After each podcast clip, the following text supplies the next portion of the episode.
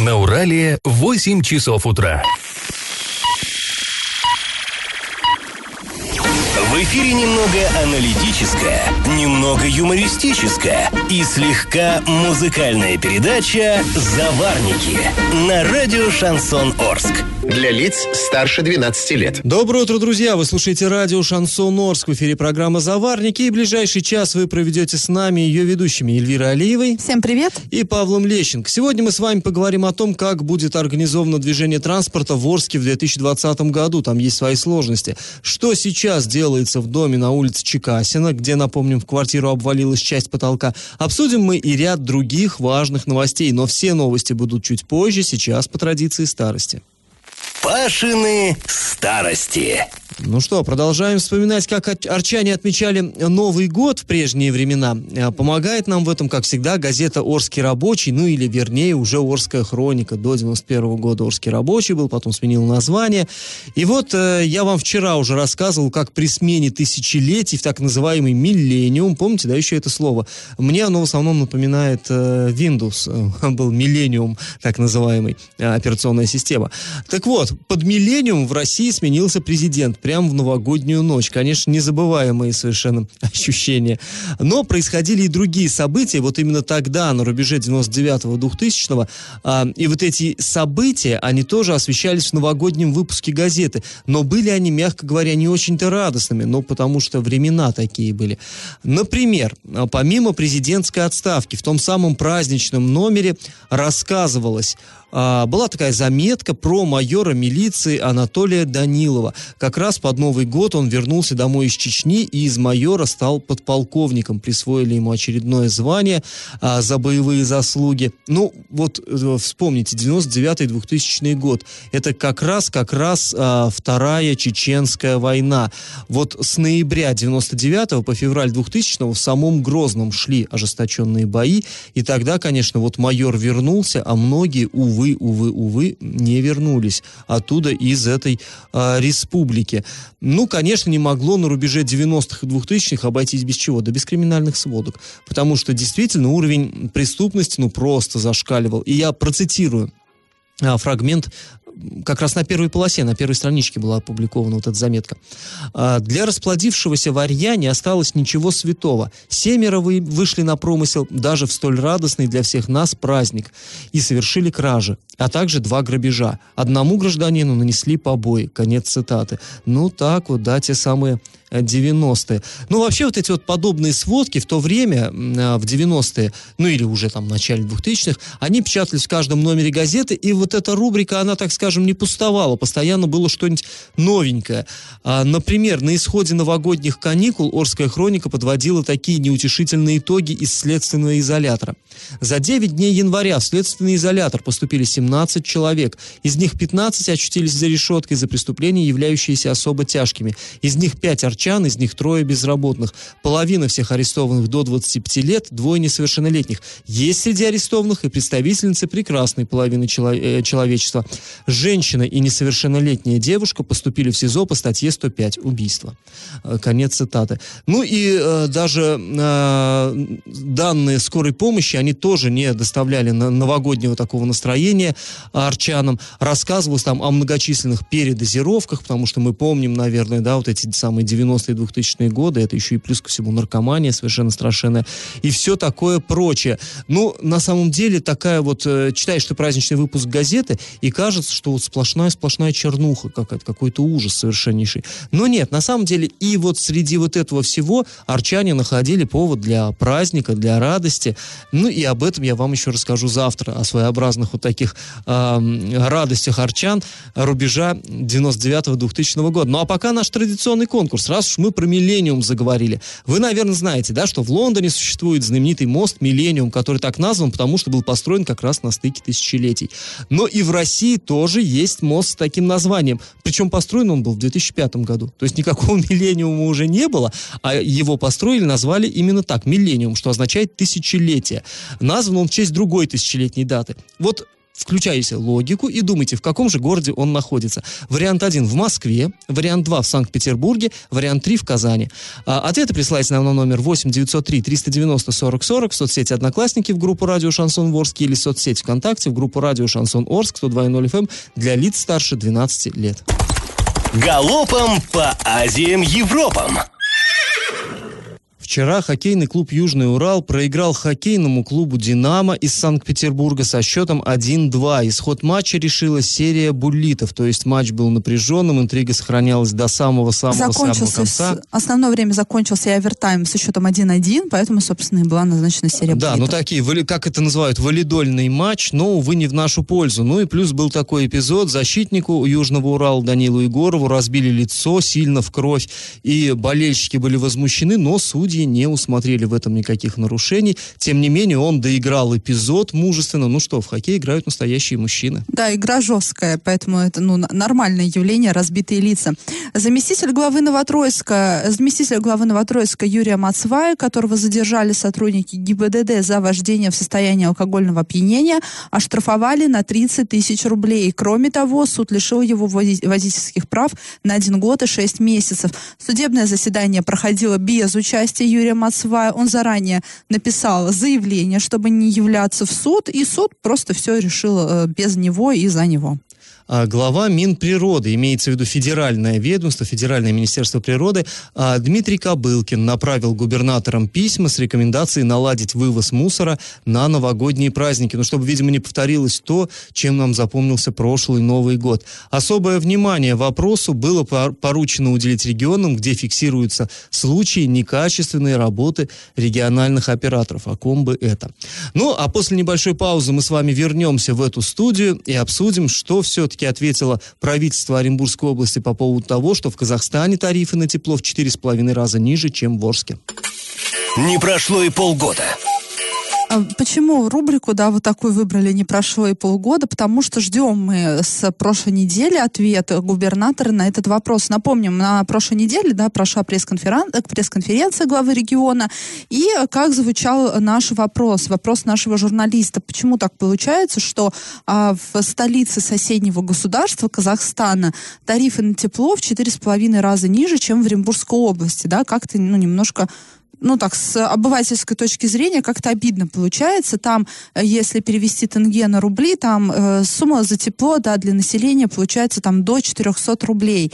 В Оренбург... За гигакалорию. Да, за одну гигакалорию. Понятное дело, там, ну, не за месяц, да, не за год они вот эти 400 рублей платят. Стоимость одной гигакалории стоит там 400 рублей условно, там чуть-чуть ниже получается.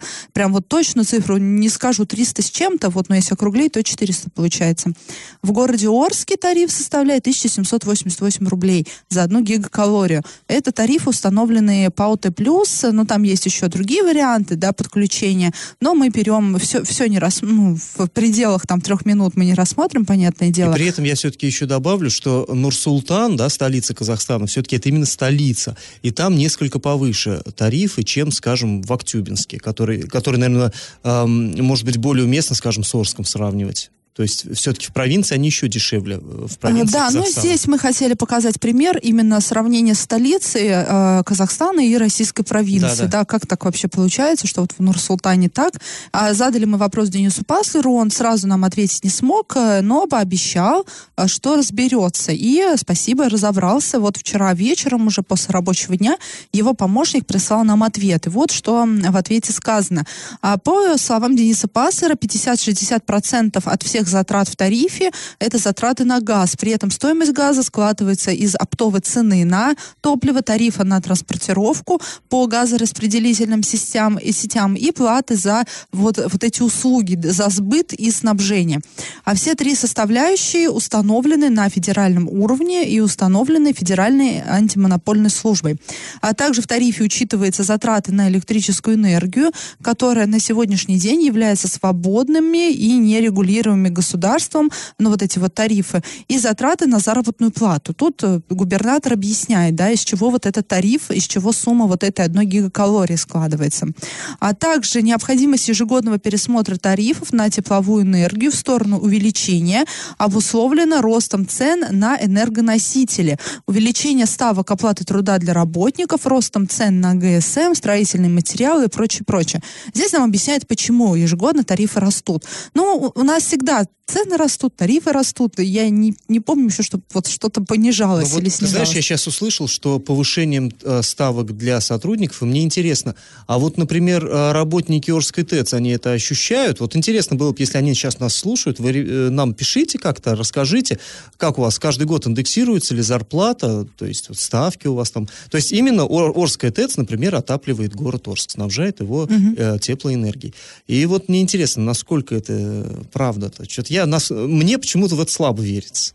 А, ну и а, также нам вот вывод ко всему этому, что сравнивать стоимость тепловой энергии в Оренбургской области со стоимостью э, тепловой энергии в Республике Казахстан не совсем корректно, так как при расчете тарифов учитываются различные условия. Так, например, по информации правительства в тарифе организации Астана Энергосбыт, которая оказывает услуги по теплоснабжению города Нур-Султан, да, это Астана бывшая, учитываются затраты на уголь, а не на газ, как в Оренбургской области, да, углем топят. Угу. Вот. И тариф составляет 2000, там, почти 3000 тенге, там, 415 рублей. Ну, в общем, нам сделали, вы, э, нам сказали, что мы некорректные вопросы задаем, но мы обратились к эксперту за комментарием, и я думаю, что к обсуждению этого вопроса мы еще вернемся. Корректно сравнивать пенсионный возраст у нас и в Европе, но некорректно сравнивать тарифы да, на здесь, тепло. Здесь, ну, там газом, нет. углем топят, поэтому, ну, нет. Да, но мы еще к этой теме вернемся. А после небольшой паузы мы поговорим о том, что же происходит в доме по улице Чекасина в Новосибирске, где э, в квартире обрушился потолок. Я в теме. В Орске жильцы дома по улице Чекасина, в котором рухнул потолок, отказались покидать свои квартиры. Но это по словам администрации, да, у жильцов немножко другой взгляд на вот, вот Нет, эту что они, что они отказались, это, я так понимаю, реальность, данная нам в ощущениях, есть и все документы. Вот причины, по которым они отказались, там уже может быть сколько-нибудь спорно. В общем, дело в чем. 16 декабря, как вы помните, в одной из квартир на улице, в доме по, по улице Чекасина рухнул потолок а, порядка 15 квадратных метров метров. А, на самом деле очень серьезное, конечно, происшествие. Там, получается, стены довольно крепкие вроде бы у этого дома, а перекрытия вот эти, они деревянные. Ну и где-то там, очевидно, доски подгнили, что-то там, щиты вот эти обвалилось. По счастью, никто не пострадал, но э, границы дома были объявлены зоной чрезвычайной ситуации локального характера, и губернатор Оренбургской области Денис Паслер поручил решить вопрос с расселением жителей во временное жилье. Ну, логика понятна. Если в одной комнате комнате потолок обвалился, не исключено, что это произойдет и там где-то в другой квартире, в другой комнате. А, и а, никто из людей, тем не менее, не уехал. Они а, дали расписки, что отказываются покидать свои квартиры. Во всяком случае, об этом нам рассказал начальник отдела гражданской обороны, промбезопасности и чрезвычайных ситуаций городской администрации Сергей Давиденко. Давайте сейчас выслушаем его комментарий.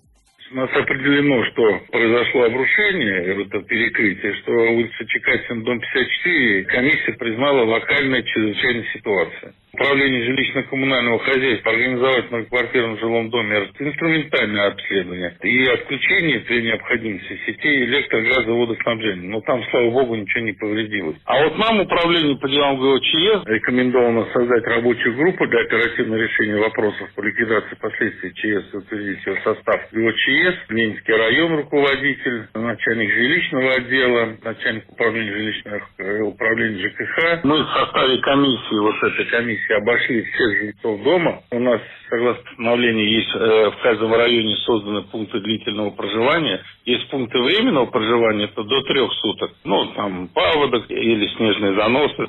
А есть еще пункты длительного проживания. Это, собственно, на основе каких-то гостиниц там и так далее. Вот в каждом районе по два пункта длительного проживания. И вот в Ленинском районе мы предложили свой пункт длительного проживания. Но жители отказались. На период инструментального осмотра отказались. В том числе было предложено и самим пострадавшим в результате обрушения тоже покинуть квартиру. Но все отказались. Все это закреплено э, в письменной форме. Остаюсь с семьей в своем жилье.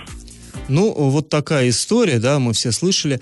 А, получается, что людям предлагали а, там, разместиться в другом месте где-то на время, пока в доме проводится инструментальное обследование. Но, говорит Сергей Николаевич Давиденко, все отказались и дали соответствующие Но расписки. Вчера позвонил один из э, жителей вот дома по улице Чекасина на горячий номер сайта Урал56.ру для лиц старше 16 лет. Такой прям возмущенный был.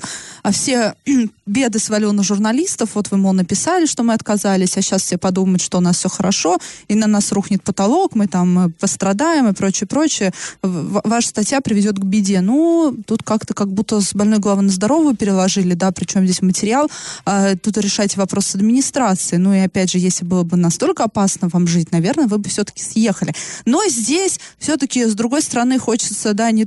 понятно, что у нас спасение утопающих это дело рук самих утопающих, по сути, да, не устраивает тот вариант, который предложила администрация, найдите другой сами. Ну, а тут важно Но... сказать, что именно им предлагали. Им да, предлагали здесь важно сказать. либо поселиться в гостинице. Г- ну, тут можно четко сказать. Им предложили гостиницу «Урал». Вроде бы для жилья все нормально, администрация будет а, оплачивать это жилье, но проблема одна глобальная, там нет негде готовить, там нету блока для приготовления еды. А, то есть людям придется либо покупать где-то еду, либо заказывать, либо где-то в кафе питаться, либо в столовых. Понятное дело, что это существенные финансовые затраты, а, и предложили там два общежития на проспекте Никельщиков. И люди сказали, что там прям маленькие комнатки, там целыми семьями переселяться с маленькими детьми, это некомфортно, неудобно, хотелось бы, ну, более пригодное для проживания жилье получить. Ну, здесь... И тут тоже можно понять. Понятное дело, что из э, своих квартир э, куда-то непонятно куда переезжать тоже не хочется, тем более не по их вине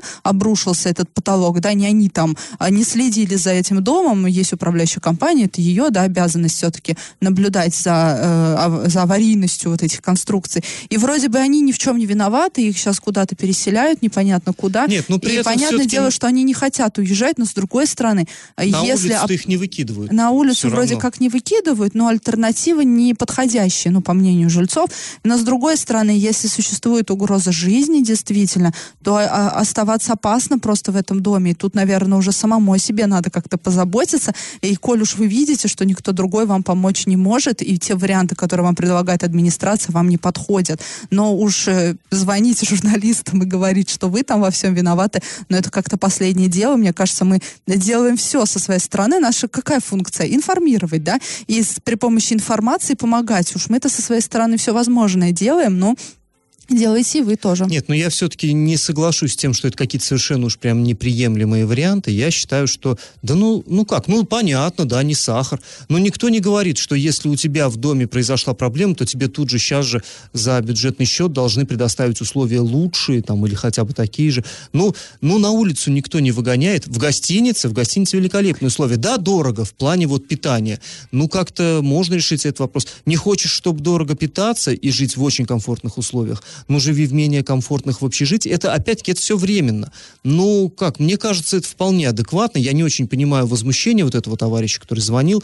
А, строго говоря, ну, мне, мне кажется, вполне нормальные и приемлемые варианты им предложили. Ну, помнится, когда утечка ртути была, да, в одной из квартир людей вообще на турбазу переселили, благо лето было. Но, ну, я, я могу, ЧС, я могу, все скажешь? равно я могу понять жи- жителей, да, мне тоже не совсем вот и степень вот этого возмущения сейчас понятно, но в то же время время я понимаю, что не они довели до такого состояния потолок. Э, почему дом не был признан аварийным? Почему он обвалился? А, ну, наверное, тот, кто виноват, тот должен сейчас и отвечать, и предоставлять э, равноценное жилье тому, который вот а, обрушилось. Я в этом плане тоже могу жильцов понять. Никто не хочет сейчас в общежитие идти. И, и самое интересное, непонятно, сколько там жить. А где потом Нет, жить? Там а все, если дом... все понятно. До 25 декабря первый этап и начало января да, должно быть А если инструментальное обследование покажет, что в доме не, нельзя находиться? Ну вот тогда будут продлевать, да, там вот. могут уже на время ремонта. Ну да. и опять непонятно, сколько жить. Ну я, ну понятно, все-таки понятно, почему люди расстраиваются. Тут еще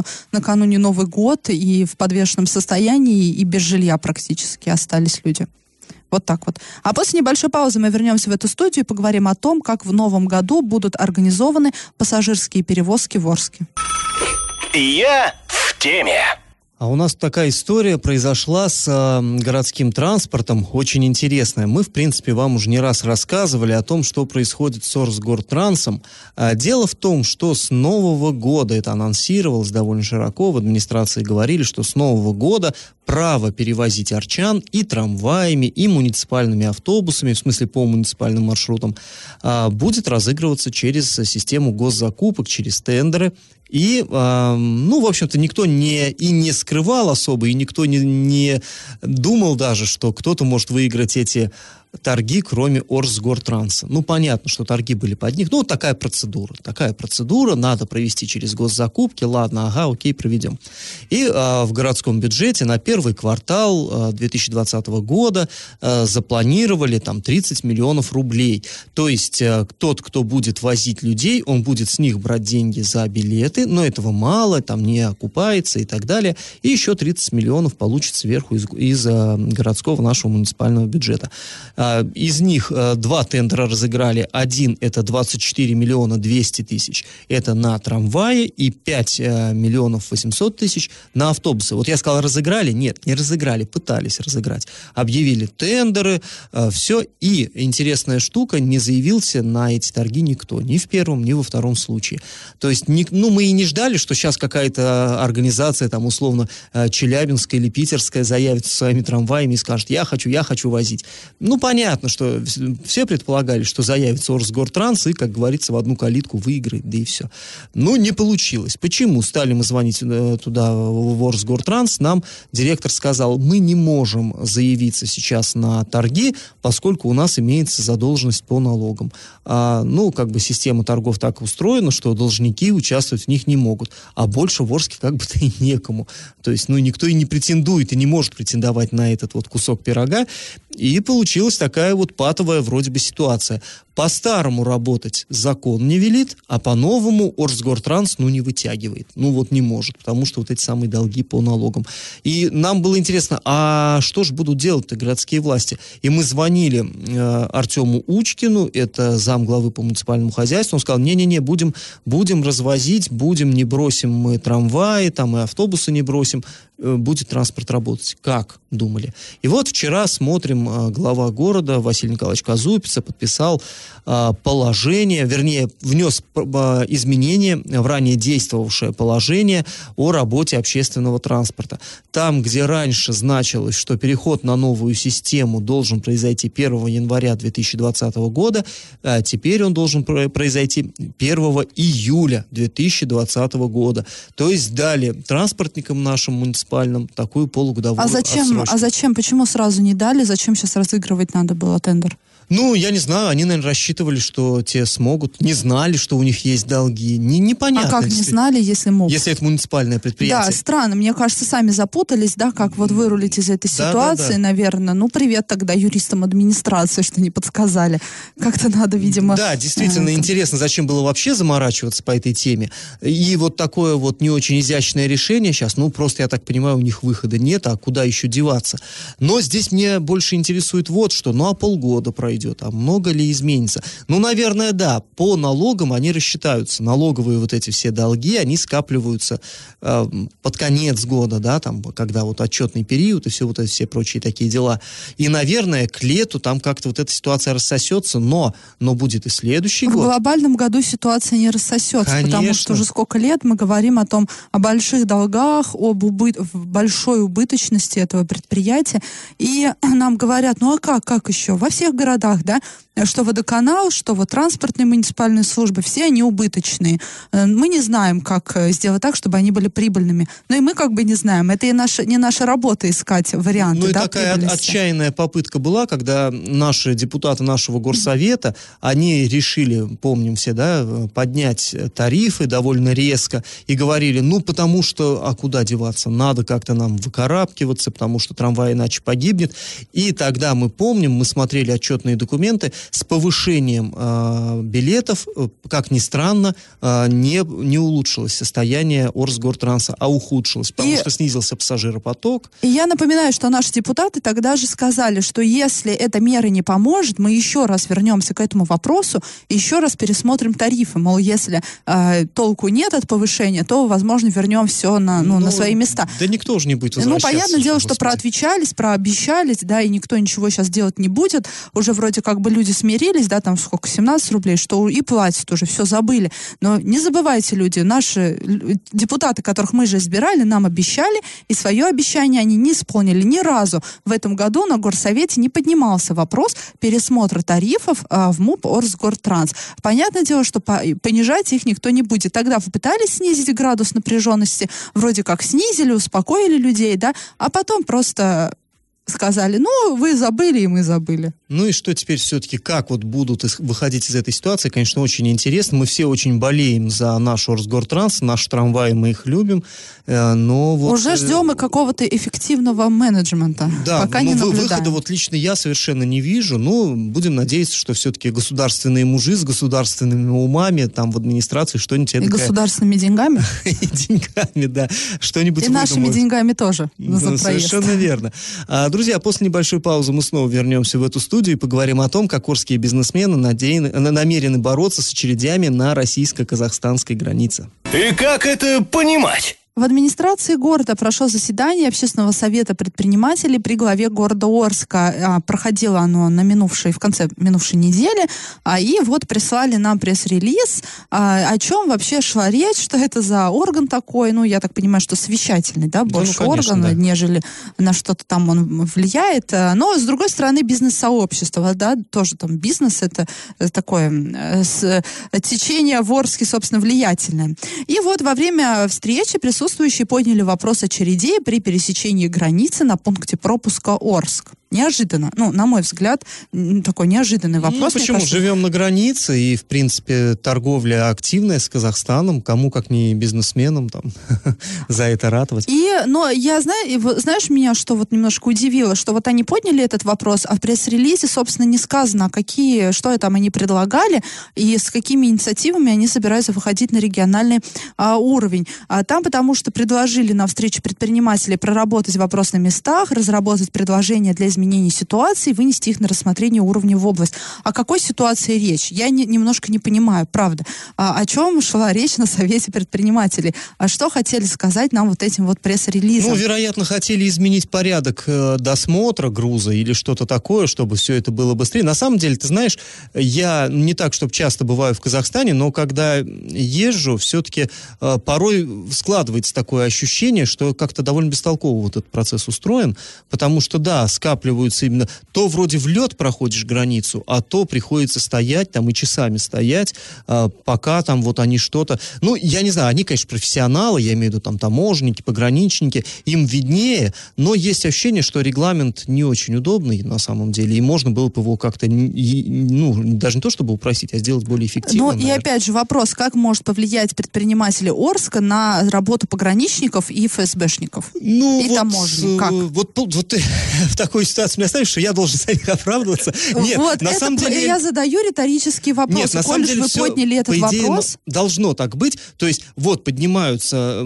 как бы так должна работать вертикаль власти. Да, вот, подняли на местах, общественность подняла э, вопрос, э, поставила ее перед муниципальной властью. Муниципальная власть, в свою очередь, передает наверх региональный. Региональная формулирует и передает федеральный, и как-то вот это вот все... Ты, кстати, знаешь, вот я, что мне сейчас вспомнилось? Лет пять назад, я помню, вот этот же совет предпринимателей, ну или, по крайней мере, аналогичный орган, тоже э, было по вопросам сотрудничества российско-казахстанского, тоже казалось, где, да, где сотрудничество между государствами и где вот это орские и актюбинские предприниматели. И тогда многое говорилось о том, что отвратительная трасса между Актюбинском и Орском. Кошмарная трасса. И тогда тоже не было, было такое ощущение, ну и что, ну вы вот тут посидели, побухтели, и что, кто-то кинется ремонтировать. Сделали же трассу-то. То есть я не говорю, что прям все здесь великолепно и здорово этот механизм работает, ну как-то вот худо-бедно работает, работает, и, наверное, все-таки есть какая-то эффективность. Ну и напомним, что во время пресс-конференции Денис Пассер пообещал, что к 2022 году произойдет модернизация пунктов пропуска Маштакова и Сагарчин.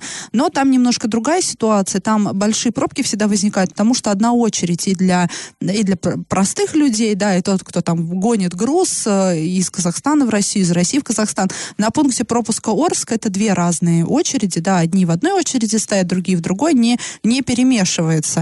А, а вот Маштаков и Сагарчин, там вот сложная ситуация, и по словам губернатора, в 2020 году будет проектирование, а через год или два начнется строительство, то есть будут как-то модернизи модернизировать вот эти пункты пропуска.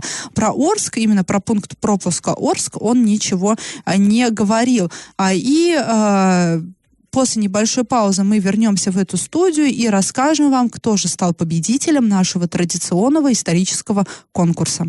Раздача лещей. Ну что, давайте подводить итоги конкурса нашего. В, на... в начале программы я у вас спрашивал, в каком российском городе в 2005 году был открыт мост под названием Миллениум. Ну, Миллениум это тысячелетие переводится.